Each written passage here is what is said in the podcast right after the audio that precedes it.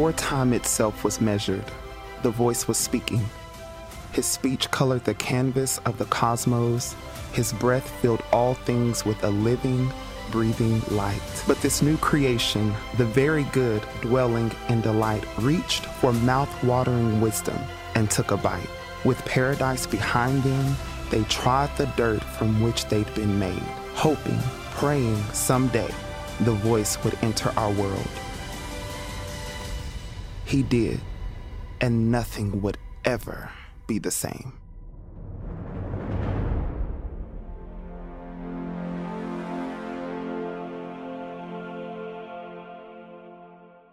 Welcome, everybody, to the weekend. Uh, before we jump into our message this weekend, I just want to talk a little bit about last weekend. You know, in the message last weekend, I concluded with um, a story where I was kind of vulnerable and transparent about, you know, some things that I am challenged by. And, and the next thing I know, I go into my office on Monday, and all around my office were placed these stuffed little squirrels. Not one, but several of them were placed strategically around my library and even in a little refrigerator that I have in my, my office. And I thought to myself, you know, you try to be transparent, you try to be vulnerable, you try to share a little bit of your life, and people just don't seem to appreciate it. Ah, anyway, I know it was just a joke and I do appreciate that. And these are cute little stuffed squirrels, but I gotta tell you, I still, I still hate squirrels. Now, if you're wondering what on earth are you talking about because you missed last weekend, that's why you can go online and check out the message. You'll find out what squirrels are all about. This weekend, let's talk about something that we all have to kind of wrestle with at some point in our life. You probably have, or you may at some point. And that is, who are you going to spend the rest of your life with? That's like a really important question. You know, who's that person going to be that you're going to pledge your soul and your body to? Who you're going to stick with come poverty or riches, come sickness or health? You know, who's that person you're going to go to sleep with at night and wake up with in the morning every day? Who is that person you allow to lay their head on your chest and hear your heartbeat? You know, that question for some people is very scary. And some people are actually very skeptical about that kind of a question. It's just hard to imagine some like, someone like that in their life, or they've been burned by someone they tried to trust in that way. It is a, it is a risky business, this whole thing about love. It's kind of dangerous. Because if you really, really love someone, if you truly love somebody, you then understand that there's a part of you that you give away, and that's your independence. There's this sense of surrender to that person. So you really want to know that you can trust that person, that you can be all in with that individual. In fact, Jesus refers to this whole idea in the Gospel of Luke. He spoke these words. He said, If you cling to your life, you will lose it. And if you let your life go, you will save it. And some of you are thinking to yourself, I let my life go to this person or that person, and, and I didn't save it, I, I lost it. Well, that happens in human relationships. But Jesus is inviting us into a very special relationship with Him. And he's telling us that if we will surrender ourselves to him, if we'll lose our individuality so, or our independence, so to speak, we'll find ourselves and the uniqueness that God has given to each one of us. I want to welcome you to this first season in our series from head to leb, and in the second message, where I want to talk to you about this whole issue of surrendering ourselves completely to the Lord. And what I want to do is I want to focus on who He is, not so much on who I am or who you are. Because, you know, if I know who He really is, then it's much easier for me to surrender myself to His presence.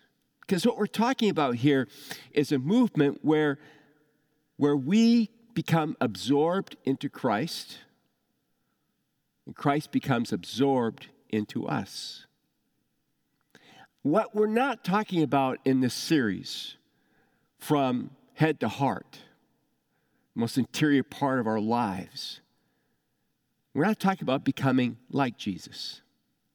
That doesn't work. Dallas Willard, in one of his books, gives us an illustration of this. He talks about a, a boy who just has this professional baseball player who's his hero.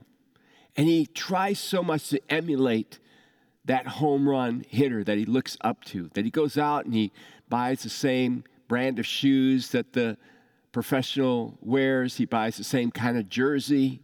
He buys the same brand of glove. He buys the same kind of bat, the same kind of batter's gloves. He watches the player that he wants to emulate. He, he learns to stand like that player. He learns, he learns how to hold a bat like that player. He learns how to hold his, his batting helmet the right way. And he even learns how to spit like that player because he wants to be a home run king as well. And then that boy goes into the game he stands at the plate, and the pitch comes across, and he swings, and he strikes out. What happened? He looks a lot like the professional. He's got the looks, he's got the mannerisms all down, but he doesn't have that talent. He's not that player. So he can't possibly be just like that player. He can try, he might be able to get close as he grows older and more skilled, but only that player can be that player. All right, do you remember uh, years ago there was this uh, campaign based around WWJD, What Would Jesus Do? And maybe you wore one of those bands, you know, what would Jesus do? And it's a great concept.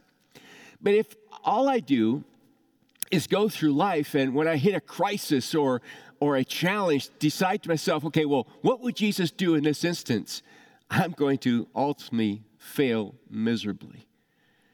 Because if I just try to imitate the life of Jesus, I can't do that. I, I, the only way I could be like Jesus is I would have to have Jesus in me. But in order to have Jesus in me, I've got to be willing to give up my independence. I got to be willing to let Him fill up my life. If we're going to know the heart of God, it can't be my heart on the outside and His heart way over here someplace. It has to be emerging, it has to be His heart coming in and taking over my heart. So the question becomes who is Jesus then? I mean, is he who he really claims to be? And before you quickly say, well, I, I believe that Jesus is the Son of God, I believe that all along, before you do that, let's, let's hear what John has to say to us about his best friend, Savior and Lord, Jesus Christ. John writes in John chapter 1 In the beginning, the Word already existed. The Word was with God, and the Word was God. He existed in the beginning with God. God created everything through him, and nothing was created except through him. The Word gave life to everything that was created, and his life brought light to everyone. The light shines in the darkness, and the darkness can never extinguish it. Now, John later on writes another little letter, all right? It's called First John, and he says something very, very similar to what we just read here. He says, We proclaim to you the one who existed from the beginning, whom we have heard and seen. We saw him with our own eyes and touched him with our own hands. In other words, we saw God, we touched God, the one who has always been. He is the word of life. This one who is life itself was revealed to us, and we have seen him. And now we testify and proclaim to you that he is the one who is eternal life. He was with the Father, and then he was revealed to us. We proclaim to you what we ourselves have actually seen and heard, so that you may have fellowship with us. And our fellowship is with the Father and with His Son, Jesus Christ. We're writing these things so that you may fully share our joy. And notice what John is saying is look, we've seen Him, we've touched Him, we've heard Him. His, his Spirit has come into us. And we want the same for you so that you'll be filled with His joy. We don't want you to be like Jesus. We want you to allow Jesus become Himself in you. We want you to have this this intimacy with Him. I mean, that's really radical and profound if you think about it. That I am being given an opportunity as a human being to have He who is supernatural, who has always been, actually come and live into my life. Now, if what we believe is true, that He is who He claims to be, the eternal Son of God, that He died, that He rose, that He's seen in the heavenly places, then let me ask you a question. What is there to fear in life? If you really believe that Jesus is the Son of God and He's come into your heart, what is there to fear in life? If you really believe that's who He is, that He is the matchless Son of God, then honestly, if you think about it, do you ever have a bad day? Because He's always with you. And should we ever be worried about death or suffering? Because ultimately we know that when we pass in this life, we come into His holy and sacred presence. Now, listen, this is where I think a lot of us can say and confess, I believe that Jesus is the Son of God, but when it comes to our actual practice, we look more like atheists or agnostics. That is, our confession doesn't match up with how we view ourselves, how we view God, how we view others, how we view our circumstances. That if people just watched our lives, the way we talk, the way we treat others, the way we worry, the way we get upset, they would think to, our, to themselves that we don't know who God really is. Because if you really know Him and He really lives in your life, we ought to be very radically different people. So maybe what we need to do is rethink a little bit who Jesus is. And to do that, let me start with an interesting quote from Greg Koukl, who is an apologist that you know helps defend the faith and help people see who God really is. And he wrote these words. He said, Jesus was not crucified for what he taught, but who he claimed to be the Son of God. And that's true. And it still kind of happens today. I mean, there's still people today that, in a sense, crucify Jesus over and over again because, because they don't believe who he ultimately is, that he is the Son of God. And the question becomes well, why do people doubt? Why do people disbelieve who Jesus is?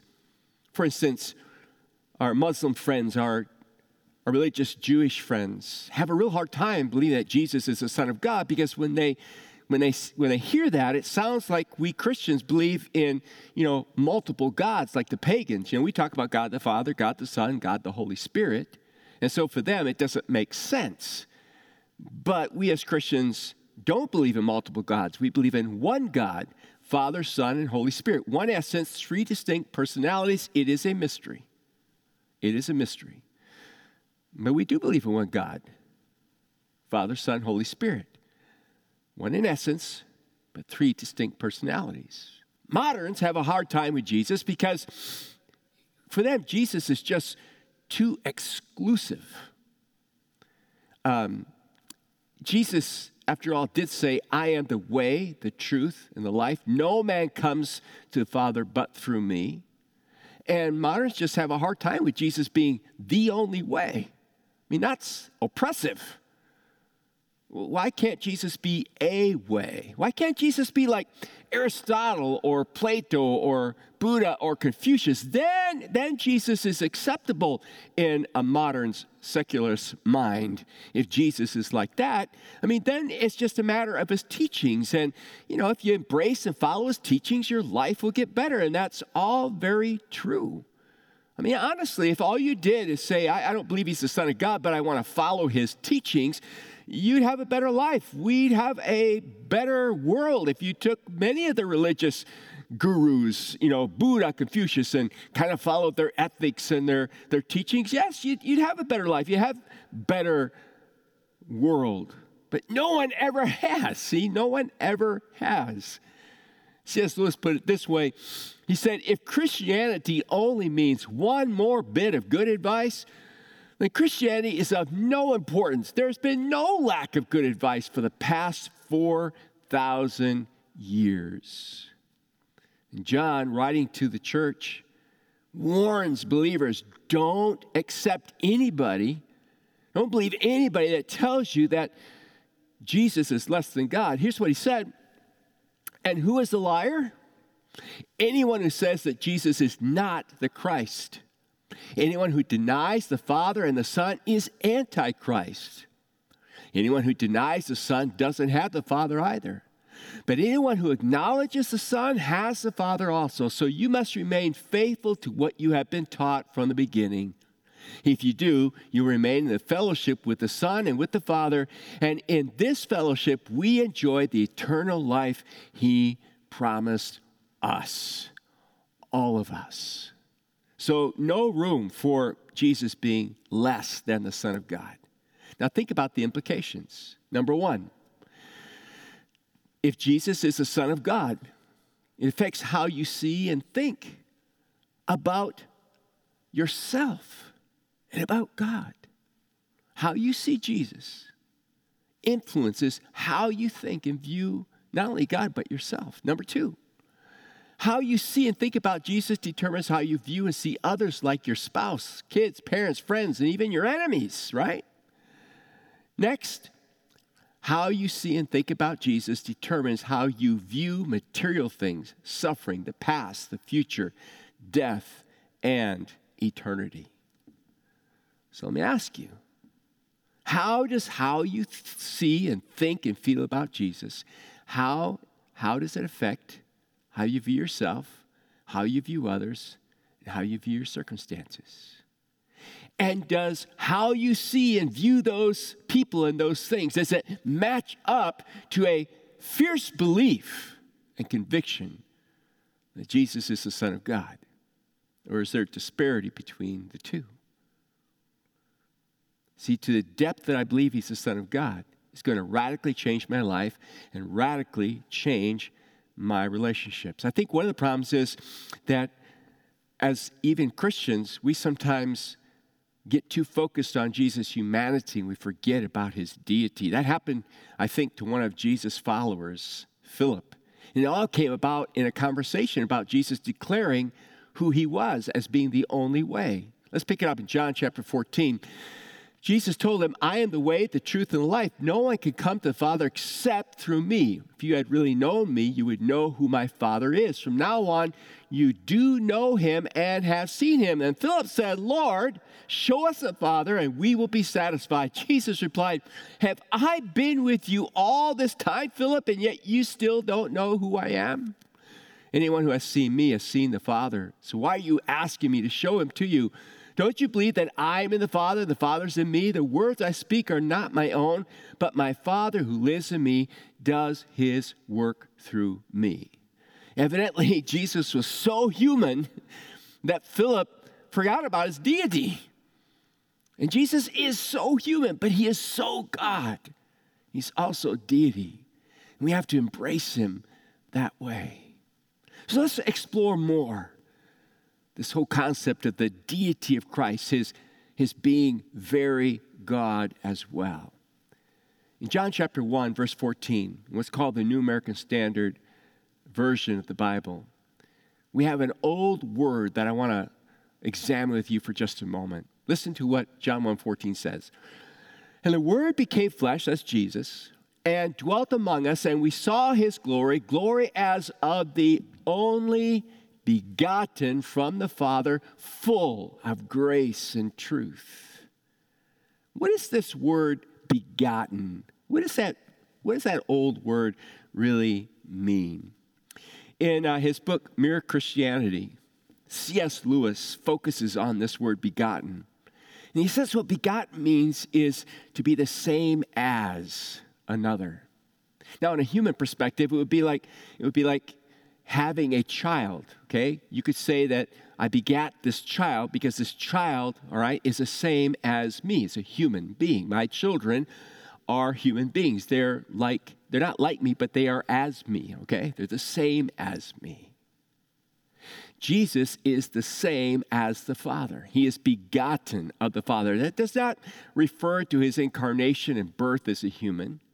It does not mean that he was created to become a son. It means that he has always been the same from the beginning, before time. He has always been the same as the Father.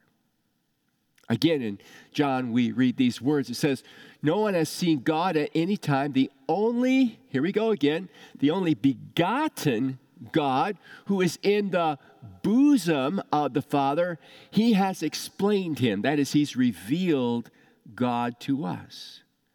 So, begotten means the same as. Let's talk about this concept that Jesus is in the bosom of the Father. This is fun, okay? It's mysterious, it's fun. God, the Father, does not have a chest, okay? He's immaterial. And Jesus, before he became human, didn't have a chest, so to speak. So, how is it possible that they could be in each other's chest, in each other's bosom? Well, John is trying so hard to use words to help us understand this connectedness, this, this essence of, of God. That they share, as Tim Keller says, the same loves. They share the same communion. They share the same values. They have the same penetrating consciousness of one another, and yet they can still talk to each other. Man, that is a mystery, isn't it? But think about this that is the God who wants to come and dwell in you and dwell in me in this heart, leb, soul, interior kind of connection. Does that excite you? Have you explored that? Do you enjoy that on a day to day basis? It's transforming, it's radically transforming. Do you feel that transformation? Are you living it out in your life? Or has your belief in God just become a matter of the head? And the heart's been left out. We can't go on this trek with Jesus if it doesn't include our hearts. We don't live with this daily awareness, this practice of the very essence and presence of God living in and through our hearts in our lives. You know, John chapter 17, verse 5, it says that the Father and the Son share the same glory. Hebrews chapter 1 puts it this way The Son radiates God's own glory and expresses the very character of God, and he sustains everything by the mighty power of his command when he had cleansed us from our sins, he sat down in the place of honor at the right hand of the majestic God in heaven. I just want to focus on this idea that the Son radiates God's own glory for just a moment to again help us come to grips with the uniqueness of who Jesus is. And in, in order to do that, I want to do a little demonstration over here. So I've got this mirror, and for the sake of our demonstration, I want you to imagine that this mirror, okay, that it represents, let's say in this case, it represents Jesus, and I'll represent the Father. And uh, I'm going to turn my light on here. We're going to make things really dark right now, and I want you to watch what happens when I point this light at the mirror, okay? I am radiating this light into the mirror, and the mirror is relating that light back to me, okay? It's reflecting it back on to me.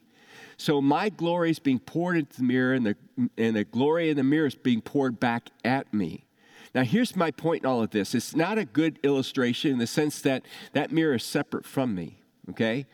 Jesus is not separate from the Father. They are one, but there's still this sense in which they pour into each other the Father, the Son, and the Holy Spirit. It's like this holy circle. They are pouring into each other the glory of God. All right, I'll turn the light off here and we'll go back and try to understand this better, okay?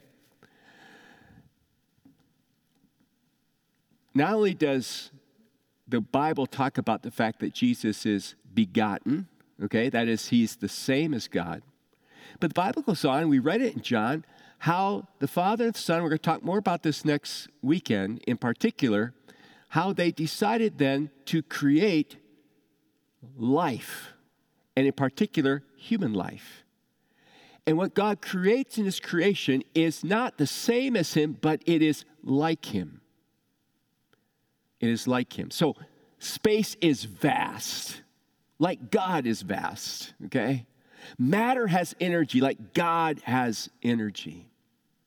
Or uh, bees are active, like God is active. Or vegetation has life, like God has life. And then, and then God created human beings. And we are the most like God of any of the rest of his creation. We are not begotten, we're not the same as God, but we are the most like God. I'm going to talk more about that next weekend.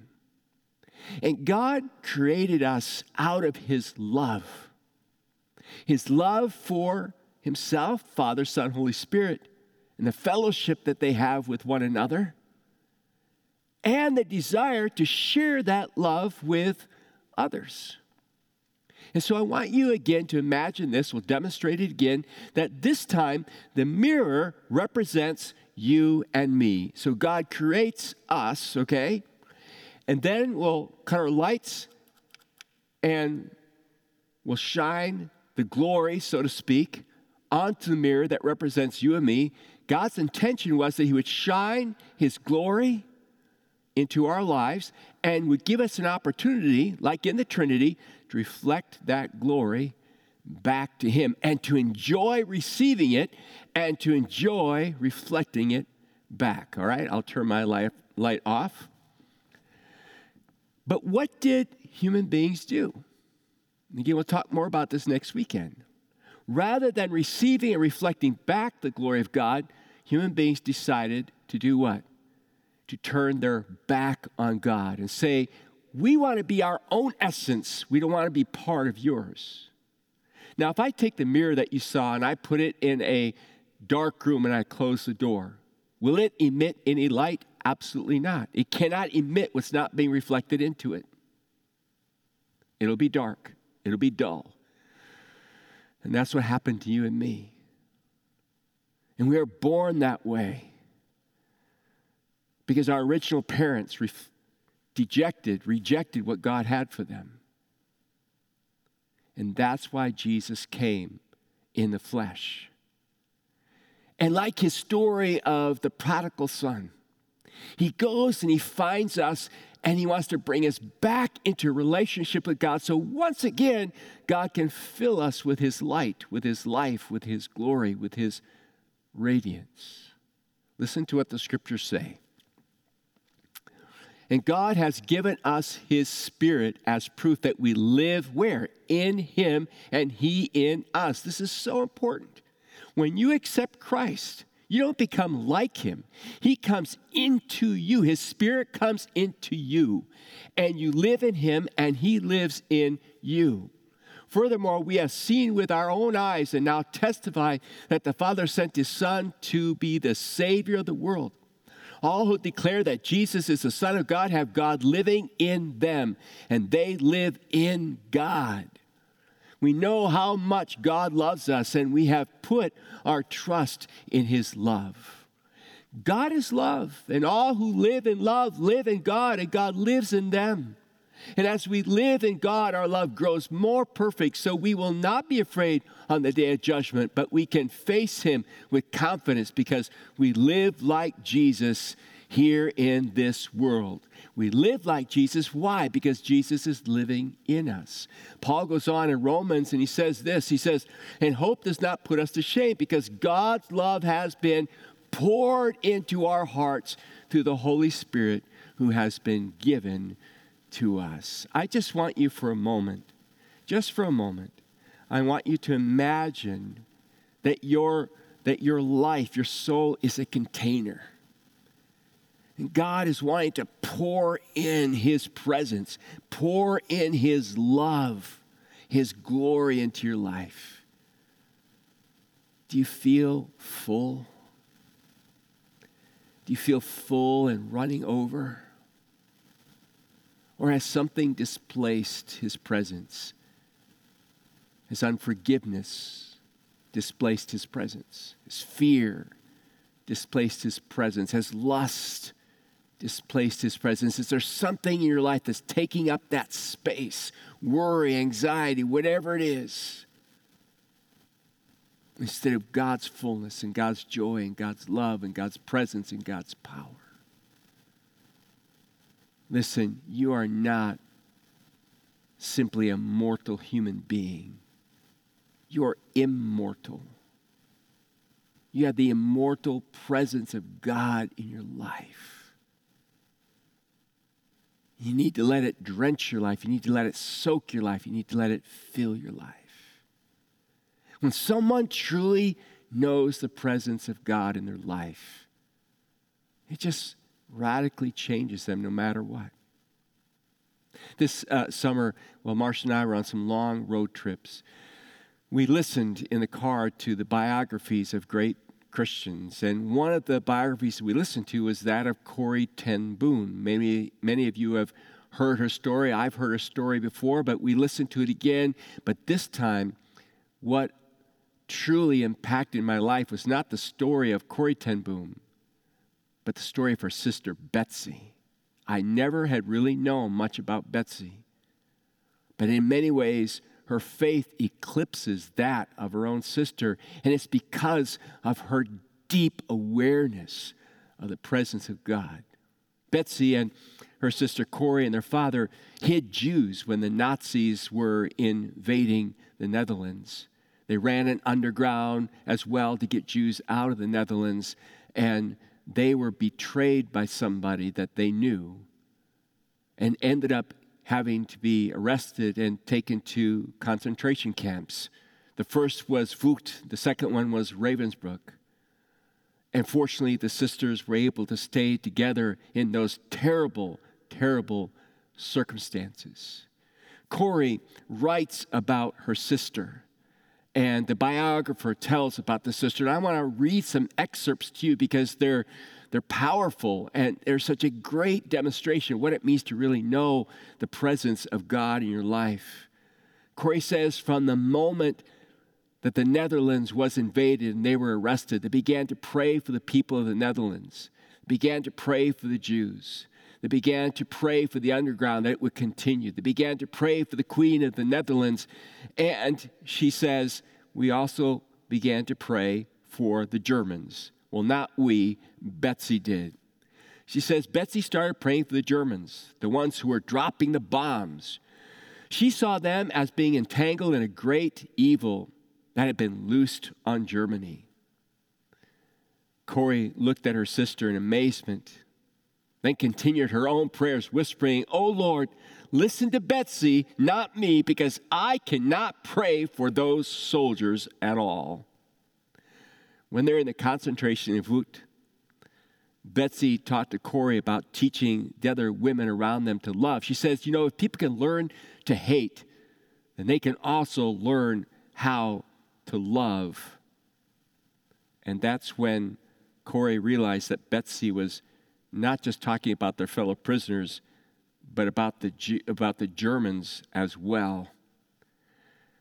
Ah, Corrie, when she realized that, said, as I glanced at the woman Nazi, the soldier sitting at the desk ahead of us, all I could see was a gray uniform and a visor hat. But Betsy, she looked at our enemy and saw a wonderful human being. And I wondered, not for the first time, what sort of person she was, this sister of mine. What kind of road she followed while I trudged beside her on a all too solid earth. Later on, Corrie says, We found out who betrayed us to the Gestapo. And I was furious, she said. Flames of fire seemed to leap around in my heart. I thought of father's final hours at the hands of the Nazis, of the underground work so abruptly halted, and I knew that if he stood in front of me now, I could kill him. All of me ached with the violence of my feelings about the man who had done us so much harm. That night I did not sleep. But Betsy didn't seem to harbor the same rage. Betsy, don't you don't you feel anything about him? Doesn't it bother you? Betsy answered, "Oh, oh yes, Corrie, terribly. I've felt for him ever since I knew and pray for him whenever his name comes into my mind. How dreadfully he must be suffering. Corrie said, For a long time I lay silent in a huge shadowy barracks, restless with sighs, snores, stirrings of hundreds of women.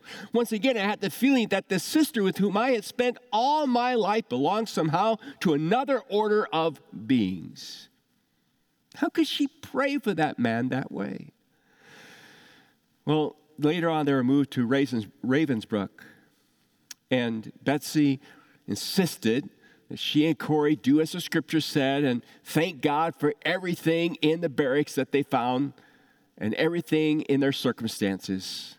Corrie wondered what there was to be thankful for. Betsy started listing things like, you know, we could be thankful that we're assigned to the same barracks, and Corrie agreed. We can be thankful for the Bible that we've been able to smuggle in, and Corrie agreed.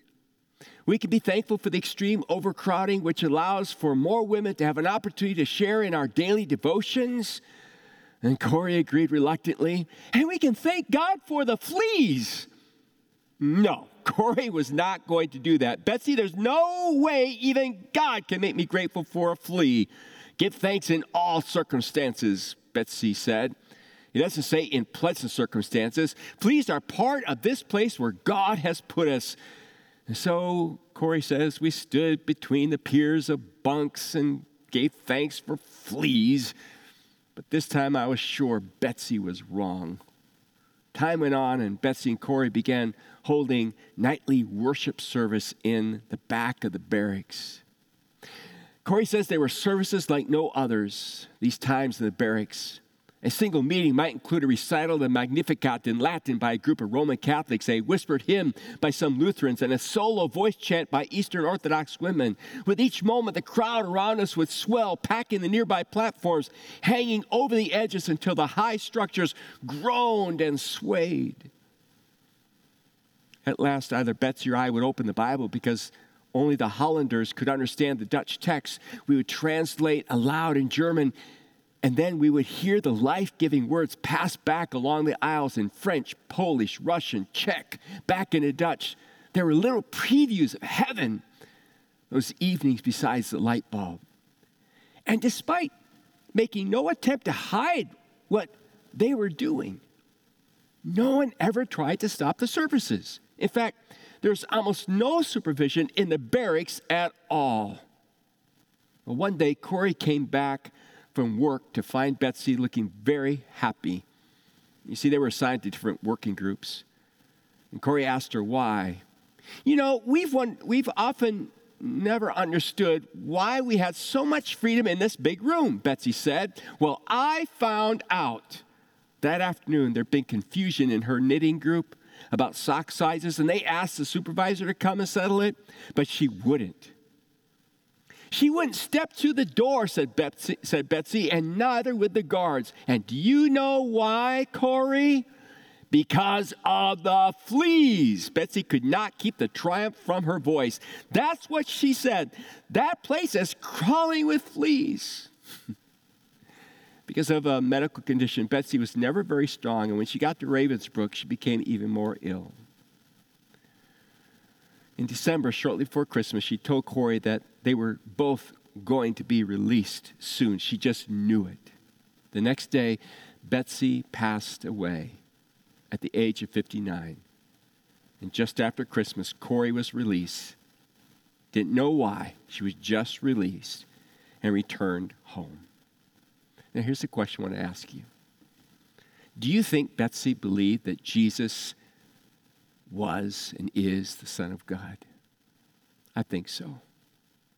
I think she was so aware of who Jesus was and so aware of his presence in her life that she saw things in an entirely different way than even her godly sister Corrie did. Who do you believe Jesus is? And how is that changing your life? Let's pray. Father, we thank you for Jesus, the Son of God, for his life for who he is. Forgive us, Lord, for when we behave more like atheists and agnostics. Lord, on this communion weekend, as we celebrate his life and his death for our sins, may we let Jesus fill our entire beings with His presence. In Jesus' name, amen. Well, hopefully by now you have some communion elements in front of you. If not, quickly get some. Grab the bread, grab the juice that you're going to use. And we're reminded this weekend that though being very God, Jesus took on human flesh in order to reconcile us to God. In your packet, if you have one, or the elements you've gathered together from your home or wherever you are, there's a piece of bread, and the bread represents his body that was given for you and for me. Jesus said, Whenever you eat this bread, remember me. Remember, it represents my life that was given for you. Take and eat. And then there's the cup. And the cup represents the blood of Jesus that was shed for us. Because of his sacrifice, we are forgiven our sins. Jesus said, This cup is a new covenant in my blood. This do as often as you drink it, remembrance of me. Father, we thank you for this meal. What a beautiful way to end, Lord, our time together. To think how you, infinite God, gave up your life in order to be able to come into our lives. No longer do you reflect your glory to us from the outside, but you want to reflect your glory from the inside. Jesus, take all of me, have all of me, have all of us. May we beam with your glory, we pray. In Jesus' name, amen. This week, you have one very simple assignment. Take time every day to be aware and to practice the presence of God who is in you. And I'll see you next weekend.